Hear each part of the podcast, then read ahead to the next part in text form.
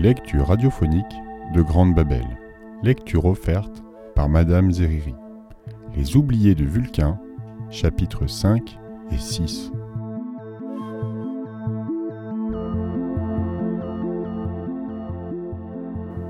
Des hurlements de sirènes déchirèrent le silence de la vallée et montèrent le long des flancs du volcan jusqu'à la zone où travaillaient Janie et sa famille. Charlet fut le seul à se relever pour scruter le ciel à la recherche des contes s'abattant sur Idos. Odilon, imitant son maître, assis sur son derrière, tournait la tête en tous sens. Autour d'eux, les autres continuaient à s'affairer au milieu des déchets. Il ne fallait pas perdre de temps. Ils avaient découvert cette source deux heures plus tôt et comptaient bien l'exploiter avant l'arrivée d'un autre groupe. On était en décembre, les jours raccourcissaient. L'automne arrivait. Travaille, Charlet, bougonna levant à peine les yeux du tas qu'il examinait. Cria Charlet, pointant les doigts vers la couche de nuages d'où émergeait enfin le chapelet de containers fonçant vers la vallée. Sa voix était si alarmée que Gis s'interrompit enfin dans son travail et s'approcha de lui. Le père de Janie était un homme sensible et droit, qui avait à cœur d'offrir à sa fille le meilleur possible. Pour cela, il travaillait dur grattant les plaies de Vulcain avec acharnement depuis la naissance de Janie. Lorsque la jeune fille avait raconté dans quelles conditions Charlet était arrivé sur les flancs du Natubo, du Natubo Giz, ainsi que l'avait prévu Janie, s'était dit que la résistance de ce garçon était une chance à ne pas laisser passer. Il avait accepté le nouveau venu dans sa maison. Charlet lui était reconnaissant de l'hospitalité dont lui et son épouse, Doria, avaient fait preuve. Les volcans autour du Natubo dominaient Idos de 3000 mètres au moins. La longue chaîne des puits s'allongeait à perte de vue. Tous les volcans étaient en activité. Ils constituaient une immense dorsale qui s'étendait du nord au sud sur 3000 kilomètres. Une chaîne de volcans parmi les centaines qui couvraient Vulcain. C'est notre monde, Charlet. Il est comme ça, on n'y peut rien. Charlet ne s'habituait pas au conte. Les sirènes s'arrêtèrent. Les contes avaient atteint le sol. Peut-être avaient-ils écrasé une maison, des enfants. Les habitants d'Idos ne descendaient quasiment jamais aux abris. Janie avait raison. Les abris ne servaient à rien. Le temps de prendre les bébés dans les bras, de courir à l'abri le plus proche, les contes avaient déjà atteint le sol. Les Idosiens croyaient en la chance. Si je n'avais pas vu la maison de Yam écrasée sous mes yeux, je n'aurais pas aussi peur, murmura Charlet. Quinze jours plus tôt, un comte s'était écrasé à deux ruelles de la maison de Janie, à minuit. C'était rarissime. La plupart des pilotes se mettaient en orbite autour de Vulcain et larguaient de jour comme ils devaient le faire. Les volcanos pouvaient au moins dormir tranquilles. Enfin, presque. Quelques pilotes un peu trop pressés prenaient des libertés avec les règles et larguaient n'importe où, n'importe quand. La maison de Yam avait été écrasée, les demeures voisines gravement endommagées. Des décombres, on avait retiré de nombreux blessés. Quand, au bout de deux jours, on avait enfin réussi à découper les parois du conteneur, on avait retrouvé en dessous la famille de Yam. Charlet avait aidé au sauvetage. Il ne s'en était pas encore remis. Yam était une amie de Janie. Elle était rieuse et sympathique. Il y avait désormais son nom dans une plaque. Sur une plaque, dans le crématorium d'Idos. Ses cendres avaient été mêlées à celles des volcans.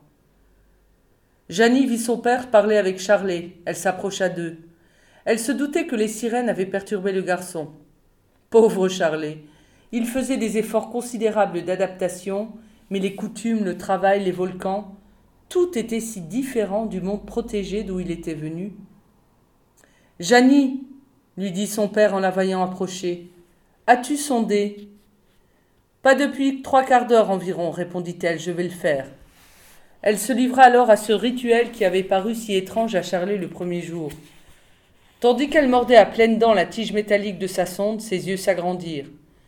Elle lâcha la sonde, porta à ses lèvres un sifflet attaché autour de son cou et siffla trois fois. Éruption hurla-t-elle ensuite dans toutes les directions. Éruption Les dix membres du groupe se relevèrent d'un coup. Chacun ramassa le sac posé à ses pieds et le chargea sur son dos. D'un pas rapide et sûr, ils se mirent tous à descendre le flanc du volcan. Dépêche-toi, Charlet cria Giz. C'est une violente. Trois coups de sifflet, c'est une éruption de sept ou plus. Charlet attrapa Odilon, le cala sur son épaule et prit son sac. Il avait tout juste trouvé de quoi gagner quelques crédits. Il n'avait pas la dextérité des autres, et surtout leur connaissance très précise de ce qui était bon à récupérer dans les ordures. Le conteneur qu'ils étaient en train d'exploiter venait d'une planète où les appareils cassés n'étaient pas réparés. Il n'y avait que des déchets électroniques dans cette source. Charlet avait découvert des composants. Il les avait identifiés comme étant des silipus. Restait à savoir si elles seraient utilisables et si elles contenaient de l'or. Le sol se mit à trembler de plus en plus fort. Charlet tourna les yeux vers le cratère. Les fumées commençaient à contenir des scories. La lave allait jaillir d'un instant à l'autre. Lourde, dense, elle allait se répandre autour de la gueule du Natubo et couler lentement le long des failles refroidies des éruptions précédentes. Vite hurla Janie. Charlet se mit à courir. Il ne craignait pas d'être rattrapé par les coulées de lave qui ne descendaient jamais jusqu'au niveau où il se trouvait, mais dans les retombées de cendres qui accompagnaient chaque colère du volcan, il y avait toujours des blocs en fusion qui roulaient sur les flancs du monstre. Saleté de planète rugit Charlet en rejoignant Janie et Jeez, qui fermaient la marche accélérée de la petite troupe. Si tu parviens à éviter les comptes, c'est le volcan qui te rattrape. Un monde d'ordures et de cendres. J'espère que c'est tout, qu'il n'y a rien d'autre que je ne connais pas encore. Le regard qu'échangèrent Janie et son père n'échappa pas à Charlet. Le visage de Giz s'était crispé, et Janie se mordait soudain les lèvres. Que signifiait tout cela? Y avait-il quelque chose qu'il ne lui avait pas encore dit à propos de Vulcain La colère envahit Charlet. Il s'arrêta, serrant les poings. On lui avait assez menti sur terre, ça n'allait pas recommencer ici. Allez-y, crachez le morceau, rugit-il. Qu'y a-t-il de plus sur cette planète paradisiaque dont on ne m'a pas encore parlé? Mais ni Giz ni Gianni ne voulaient vouloir répondre. Avance, Charlet, bougonna Giz. Le Natubo va entrer en éruption d'une minute à l'autre. Ce n'est pas le moment de traîner. Je veux savoir. On m'a assez menti comme ça. Il avait la gorge serrée. Les larmes lui venaient presque aux yeux. Janie posa sa main sur son bras. Charlet n'avait jamais dit pourquoi il avait fui la terre, pour atterrir un jour sur Vulcain. Mais ses parents et elle se doutaient que la blessure était profonde, essentielle, irrémédiable. Une maladie, dit-elle très vite, les yeux baissés. Une maladie? reprit Charlet. Quel genre de maladie? Une maladie de peau, une saleté qui ronge tout et tout le monde, bougonna Gise. Charlet leva alors ses mains devant son visage et les tourna en tous sens. Mais je n'ai rien, et vous non plus dit-il avec étonnement. Il n'y a pas assez longtemps que tu es là, murmura encore le père de Janie. Ça prend les nouveaux arrivants au bout d'un an. Nous autres, les natifs, nous sommes immunisés plus longtemps, mais on l'attrape quand même. Qu'est-ce que ça fait? À quoi ça ressemble ce truc? Comment? Un grondement terrible empêcha Charlet de continuer le Natubo explosait. Tu iras voir la vieille Chloé cria Giz en le poussant devant lui. Elle t'expliquera, elle connaît tout sur la rouille. Charlie n'eut pas le loisir d'en demander plus. Le trio se remit à courir le long du sentier de lave solidifié. Janie précédait Charlet et Giz fermait la marche. Les sacs bourrés de matériaux récupérés ballottaient sur les dos. Les mains tenaient les poches fermées pour éviter de perdre les morceaux de métal récupérés sur les composants électroniques. La rouille, pensa Charlet, une maladie qui ronge. Pourtant, il n'avait rien remarqué sur les gens qu'il avait côtoyés depuis quelques semaines. Mais peut-être n'avait-il pas su voir. Les volcanos étaient des gens pudiques. Leur corps était enfoui sous des épaisseurs de vêtements. Le climat de la planète était assez rude. Les cendres faisaient souvent obstacle à la chaleur du soleil. Les hommes portaient caleçons et pantalons, les femmes avaient deux ou trois jupes superposées. Charlet se souvint des jolies jambes de Janie, aperçues le premier jour quand elle avait sauté du conteneur. Les jambes, les bras, le visage de son amie étaient intacts. Aucun doute, Janie n'était pas atteinte. Il voyait danser devant lui son chapeau tandis qu'elle courait. Les pans de mousseline dont elle s'entourait souvent le visage flottaient derrière elle. Elle se retourna et lui tendit la main. Dépêche-toi, les cendres vont retomber d'ici un quart d'heure. Charlet prit la main tendue et ils se mirent à courir côte à côte en direction d'Idos. Soudain, il se sentit heureux. Qu'importaient les ordures, les volcans et la rouille? Ici, il était libre. Il avait une amie, presque une famille. Idos regorgeait de garçons et de filles de son âge qu'il apprendra à connaître au fil du temps. Il en avait tant rêvé quand il était seul à l'usine. Il n'allait pas se plaindre à présent. Tu sais, Janie cria-t-il pour dominer le tumulte de l'éruption qui jetait maintenant vers le ciel des scories incandescentes. Même si Vulcain est plus proche de l'enfer que du paradis, je suis content d'être là, avec toi. Pour toute réponse, Janie lâcha sa main et rabattit prestement autour de son visage les pans de son chapeau. Le voile des volcanettes protégeait certes des cendres, mais il pouvait aussi cacher le rouge qui monte parfois aux joues des filles. Chapitre 6 Mame Chloé Le vent venait de la mer. L'océan était à des centaines de kilomètres à l'ouest d'Idos. Mais lorsque les vents venaient de cette direction, Idos prenait des airs de fête. Le ciel de la vallée, orienté est-ouest, était lavé des fumées qui l'encombraient. L'air était frais, pur, et tout le monde sortait tête nue au vent du ambre. Charlet se faufila hors de la maison vers six heures du matin. Il avait entendu le vent tourner dans la nuit, et il savait, en quittant sa paillasse, qu'il était inutile de prendre son chapeau. Ce matin, il respirerait à plein poumon. Odilon dormait encore, lové dans la chaleur de la couverture. Charlet hésita un instant à le réveiller. Puis il se dit que c'était l'occasion de pouvoir se promener en ville avec le chara sur l'épaule.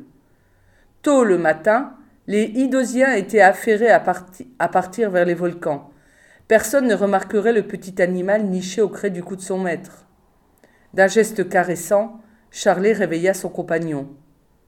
Un quart d'heure plus tard, ils grimpaient tous deux le long des venelles qui conduisaient à Clermont. Là-haut, dans une étroite maison en pierre volcanique, vivait la vieille Chloé. C'était la cinquième fois que Charlet venait la voir.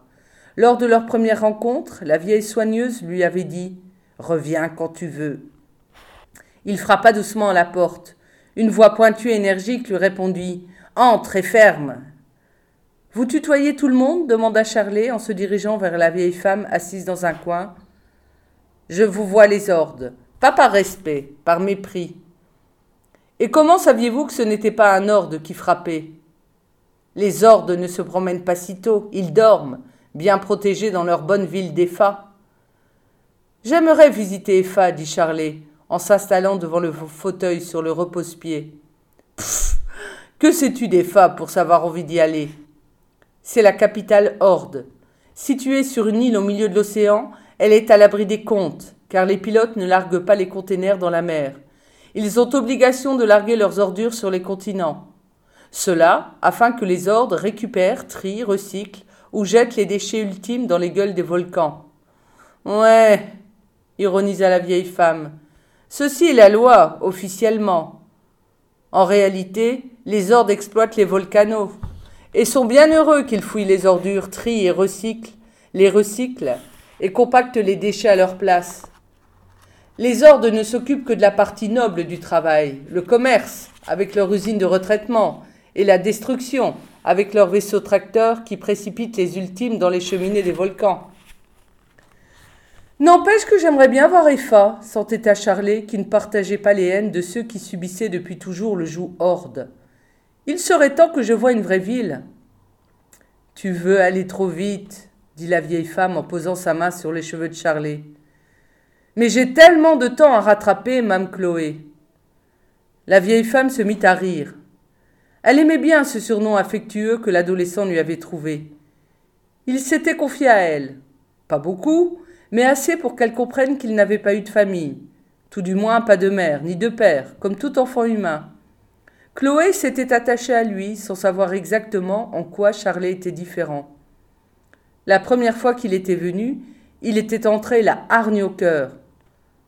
Je veux tout savoir sur la rouille, avait-il déclaré d'un ton catégorique. Giz l'avait conduit jusqu'à la porte et s'en était allé, laissant à la vieille soigneuse le soin d'une révélation en tête à tête. Mme Chloé avait obligé Charlet à s'asseoir, à manger des gâteaux de Sarah froids et à boire de la, colo, de la colamonade. Elle avait caressé les cheveux bruns de l'adolescent et l'avait apaisé. Plus tard, elle avait retiré lentement ses voiles de visage, remonté ses mains jusqu'au coude et soulevé ses jupes sur ses mollets. Le regard de Charlet s'était figé devant les traces de la maladie. Elle avait vu le garçon porter son poing à sa bouche et marquer de ses dents sa peau blanche encore intacte. C'est la lèpre? avait-il murmuré. C'est la rouille avait-elle répondu. Il avait ainsi fait connaissance avec ce fléau qui minait les volcanos. Des traces foncées apparaissaient dans le derme profond. La peau était comme sillonnée de milliers de filaments. Les malades pouvaient ne rien ressentir pendant longtemps, mais un jour, des démangeaisons terribles les prenaient. Ils n'avaient d'autre solution que de s'abrutir de calmant ou de se gratter jusqu'au sang. On ne savait rien des vecteurs de la maladie. On ignorait comment elle se transmettait. Qui se souciait d'élucider les mystères d'un mal qui ne touchait que les oubliés de Vulcain? Quand un volcano faisait une crise, on disait qu'il était en accès. On en meurt avait demandé Charlet. On ne meurt pas de la rouille lente, c'est la plus courante, celle que j'ai. Mais Chloé avait refermé ses voiles sur son visage. Son souffle gonflait le tissu à l'emplacement de sa bouche. Seuls ses yeux brillants restaient visibles. On meurt de la rouille fulgure. Elle prend n'importe qui, à n'importe quel âge, comme la lente, mais celle-là tue en quelques mois. Pourquoi? avait murmuré Charlet. La pollution, les gaz, les acides, tous les produits toxiques que tu touches chaque jour. Vulcain te tient. Charlet comprenait enfin le sens de cette expression si familière au volcano. Ce n'était pas, une formule d'accueil comme il l'avait longtemps pensé. C'était bien l'expression de la fatalité. Ce n'est pas gentil pour les Idosiens, mon oisillon, de vouloir aller à Ifa. J'aime Idos, Mme Chloé. Je vis, je travaille ici depuis presque cinq mois. Je m'y plais de plus en plus grâce à Doria, Giz, vous, Mme Chloé, et surtout Janie. Mais Ifa, c'est autre chose. On m'a dit qu'il y avait des immeubles, des bureaux, des lieux de rencontre, des vraies maisons. Et la police, avec ses avis de recherche. Charlet se figea. La vieille femme se pencha vers le meuble près d'elle et ouvrit un tiroir. Elle en retira un mini-disque laser qu'elle lui tendit. Glisse ça dans le lecteur qui est derrière toi, c'est l'enregistrement d'une émission de Cosmovision. L'appareil lecteur grésilla quelques secondes, puis l'image apparut sur l'écran, un peu floue, barrée de lignes rouges scintillantes. Passe-moi ma canne. Charlet s'exécuta. Mme Chloé assena un coup puissant sur l'engin. Miraculeusement, l'image devint nette. Les trente mondes ne jettent pas leurs appareils en très bon état. Dommage, dit-elle en souriant. Un présentateur apparut sur l'écran. Derrière lui s'étalait en immenses caractères le logo et le titre de l'émission. Tous les mondes pour un seul, un seul pour tous les mondes. Charlet avait vu cette émission à l'usine lorsqu'on le laissait regarder la cosmovision. Sous prétexte d'entraide et de solidarité entre les trente mondes, l'émission fonctionnait en fait sur le principe de la délation. Notre émission de ce soir est consacrée à un animal, un animal unique qui a disparu et que l'on recherche. Cet animal, le voici. Et sous les yeux effarés de Charlet, se, se dessina soudain sur l'écran la silhouette mille fois reconnaissable d'Odilon. Odilon, murmura-t-il, mais pourquoi? Pour te localiser, toi, dit doucement Mme Chloé. Bien sûr. En retrouvant Odilon, l'usine savait pertinemment qu'elle avait toutes les chances de récupérer aussi Charlet. Comment avez-vous eu ça? D'où vient ce disque? C'est un ami qui me fournit régulièrement en disque qu'il trouve dans les ordures Horde. Carefa nous envoie aussi ses déchets. Ceci est un enregistrement qui date de quelques semaines. Je ne sais pas quand exactement. En regardant mon stock la semaine dernière, je suis tombé par hasard là-dessus. J'ai tout de suite reconnu ta petite bête anormale. Odilon n'est pas anormal s'écria Charlet en serrant son ami contre sa poitrine. Ou bien, s'il est anormal, je le suis aussi. Je ne sais pas ce qu'ils t'ont fait, mon oisillon, je ne veux pas le savoir, ça n'a aucune importance. Cette planète est un cul-de-sac. remplie de déchets, d'échecs et de désillusions. Idos en est le plus bel exemple. Mais ici, tu es à l'abri. Les Idosiens ne sont pas des anges, mais on peut leur faire confiance. Ils ne trahiront pas un des leurs. Je voulais juste t'avertir. Certains te cherchent sur les trente mondes, et il se pourrait que ces gens finissent un jour par penser à Vulcain. La vieille femme arrêta l'appareil. Charlet était abasourdi. Au fur et à mesure des semaines, il s'était persuadé qu'on l'avait oublié, que l'usine avait renoncé à le chercher. L'évidence du contraire venait de le frapper comme un coup à l'estomac. Il quitta la maison de Chloé et entreprit de redescendre lentement vers les quartiers de la basse ville. Plongé dans ses pensées, il caressait machinalement Odilon, niché au creux de son cou et de son épaule, comme à son habitude. Il ne pensait même pas le cacher.